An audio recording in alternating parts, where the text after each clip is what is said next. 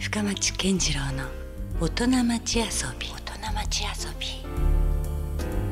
11月13日時刻は9時を過ぎました。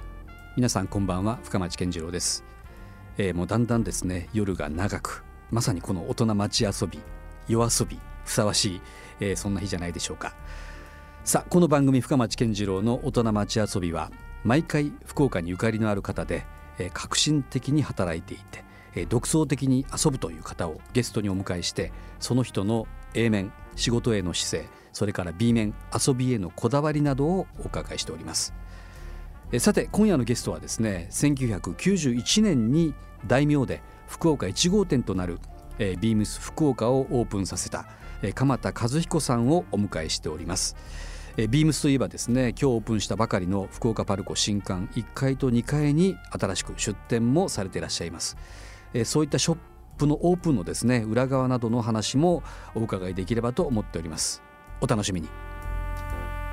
もう鎌田さんとはですね実はまああの主に夜ですね、まあ、飲み屋さんだったりお食事の場所で合流するということが結構多いですよね。ねはい、どうですか？鎌田さんやっぱりこう自分で生き生きしている時間帯っていうのは昼というよりやっぱり夜だったりされるんですか？そうですね。あのいろんな意味がありますけど、うんえーうん8時以降はちょっとやっぱり生き生きしますね。もうねもうびっくりさせられますよもう僕よりも全然先輩であるにもかかわらず僕よりも先にじゃあ僕は帰るからっておっしゃったこと一回もないですもんね。ですね。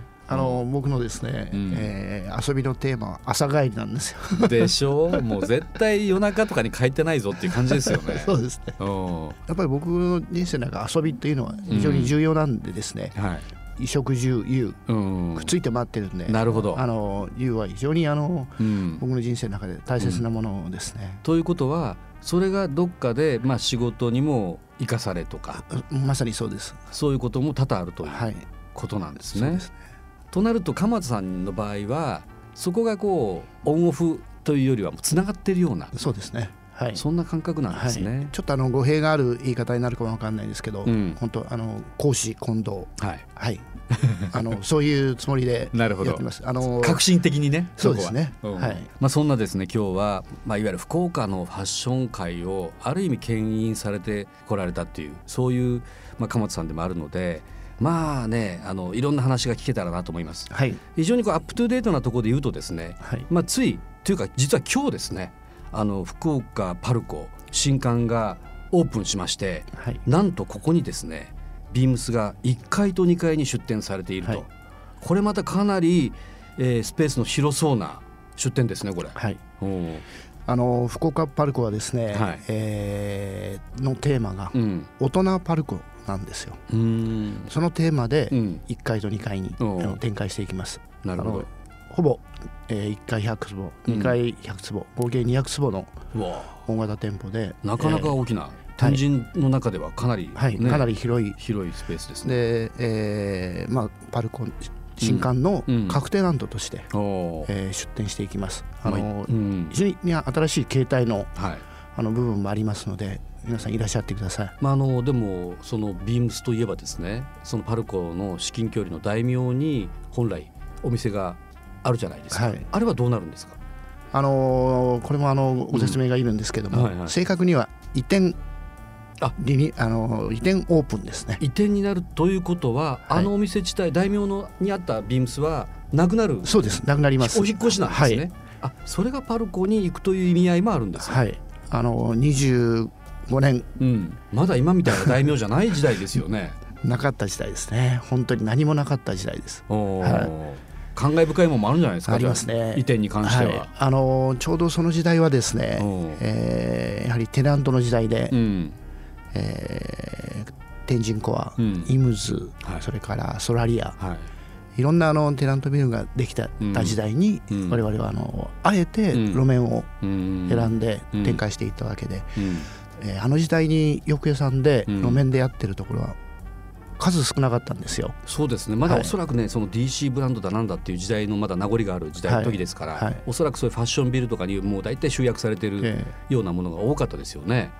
あえてそれを路面店で、ーえ。うん。ーあのーそれも、えー一流の立地ではなくて、うん。えー二流の立地で、えーやっていこうという。その当時の大名っていうのはそんなイメージだったんですか？そうですね。はあ全く、えーまず洋服屋さんはありませんね。ああ今でこそね、ええものすごい数の洋服屋さんはい。軒を連ねてますが、あの、だからといって飲食がたくさんあったわけでも何でもなくて、うん。本来あのそういう商業地域うん、商あの商業店舗はなかったというそういう時代です、えそこにまたでも今思えばじゃあ大胆じゃないですか、はい。その出そうというその趣旨っていうかその時はどんな思いで出店されたんですか、その時代のですね、うん。えーセレクトショップはうん。路面に出すというのが、うん。一つの流行みたいな、えーそうですね。流行というか定義ですね、そういうう流れであったんで、うん。うん。それとこれはですねあの日本,、えー日本だけではなくて、んうん。海外のセレクトショップもなるほど、そういう流れで日本にもそういう、うん。えー形を取り入れようと。そろそろあってもいいんじゃないかと、はい。うん。そういうあのー前向きというか、うん。新しい試みでうん。路面展開をしていったという事実もあるんですよ。なるほど。だから今までそういう人たちがあまり来なかった場所にあえて出すことによって、まあ、来てもらうようなそうです。動流れを作ったみたいな。あのまさにそうですね。街ではなくて。うん積極的にうん。あの呼び込もうといううん。そういう形を取りました。待ち構えるんじゃなくてね、はい。呼び込もうというそうですね。とこですよ。それはどうですか、成功したんですか？うまいこと。あの非常に大成功ですね。なるほど。はい。あのーちょっ狙いと通りに。生意気な言い方すると、はい。そういう我々の試みがうん。成功して今の西通りやら。大名の大名が発展につながったと。お っとこれですは。ね皆さん。ちょっと言い過ぎましたけど。もでもね皆さんこれはい。知ってたんだろうかっていうよ今なエピソードですよね、これ、はい。すごいですね。あのーそういうちょっとうん。軸的なものは若干ありますね。まあ、実際じゃあそのビームスができることによって、まあ、みるみる他のいわゆるこう路面店が増えていったりしたわけですか、はい。はい。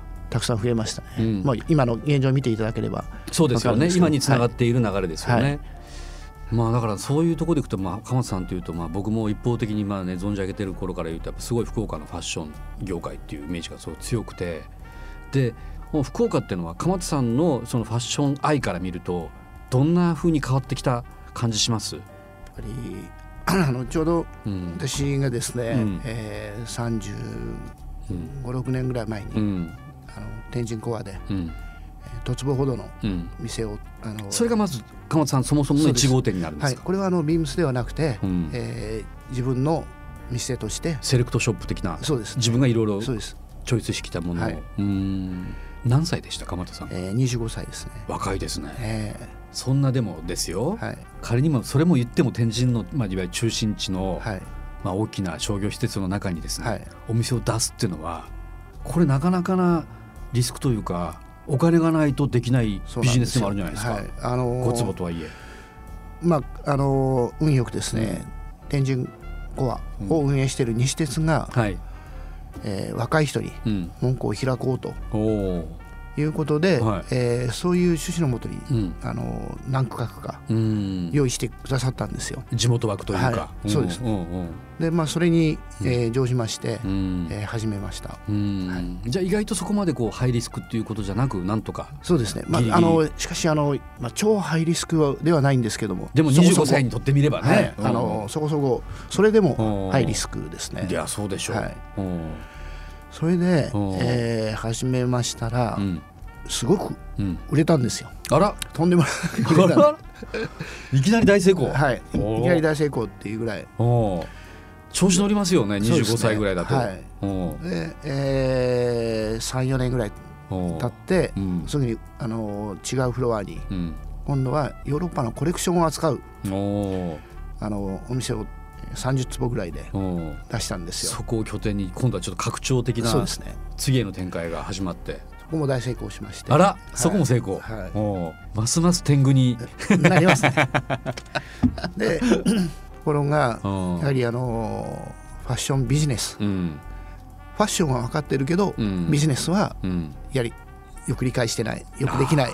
経験値もないしあんまり、ね。うん。で、えーだんだん、まうん。あ、ちょっと生々しく言うと、うん。在庫が増えて、売れ残りというか売れなくなってきたわけですか、うん。ヨーロッパのコレクションを買うにはすごいやっぱりリスク、うん。あのー福岡でどんなに売れてもうん。計り知れないぐらいのリスクがありまして、うん。それを消化するぐらいの売り上げが取れなかったわけなんですよ。またねこれ鮮度もありますから、ね。そこで売れ残ってまたね来年売ればいいやっていうはい。もんでもまたちょっとないですもんね。うんしかしながらあの売り上げは順調にいくもんですからあの欅通りにうん、お店を何店舗作ったりとか、あとは言いながらもどんどんやっぱりはい、し展開は広がっていってるわけですね。そうですね。熊本に出店したりとかいろいろやっていくんですけども、はい。ますますその、ビジネスの部分と、うん。うん。あの売り上げのバランスが悪くなって、うんえー一時期は16億うん。の負債を負いました。えー。それでまあ当時はあのちょうどバブルの時代でいろいろ資産とかなんかいろいろあったもんですから、うんまあ、幸いにもこううん。いわゆる倒産うん。は免れて、うん。えー新しいうん。こう出発ができたというかで今に至ってるわけなんですよ。おー。まあね今それすごいはしょられましたけど、はい、その16億の負債をよくこう不死鳥のように。ですよね。ね。あの A ちゃん並みに。いや本当ですよ。今僕ちょっとそこがちょっとダブりましたイメージが。すごいなんかそこなんかシンパシー感じますじゃあ矢沢さんに対しては。ちょっと違う感じかわかんないですね。うんうん。どんな状況かよくわからまあないですけど、ね。同じシチュエーションではないんですけど。まあ言えるのは金額的には割と近いなというのはありますけどね。なんとかなるもんですか頑張ったら、えーですね。だってそれね普いや通そのローンを抱えてねできないですけどねまずは。いやあの何を言いたいかっていうとはいはい。特にね、うん。若い人は、うん。あの起業していただきたい。あはい。そういう失敗談をはい。話した上であえて、そうですね。あのまあ僕でもなんとかなってる。まあ要するになんとかなるよと。うん。あなるほど、あの自分の人生はあの後悔しないように使って、うん思う存分使って、うん。えーやったよりうん。やらない後悔の方が高いとうん。いう意味で、うん。えー起業してうん。いただきたいなと思います。いやでもそのね今の話を聞いてのその話だとすごい説得力が増しますね。これはですね私だけの特別なことではなくて、うん。あの当時のライバルはい。あの同業のライバルやら、うん。いろんな人が一回うん。やっぱり、経てる道なんですかねこれ、はい、ダメになると、ありよく聞く話ですよね。はい。それからまた新しい、あの展開とかうん。新しく起業されるとかいう方は、あのすごい方になってますね。あの逆にさらに強いですよ、ね。そうですね。うん。はい。その経験がまたさらにその人を、まあだから一回失敗しろとまでは言わないですけど、まあしそうですね。うん。ああえて失敗しろとまでは言わないですけども、うん。でもむしろその失敗してない人の方がなんかちょっと脆弱ななんかねそうですね。弱さをちょっとええ感じたりはしますもんね。はい。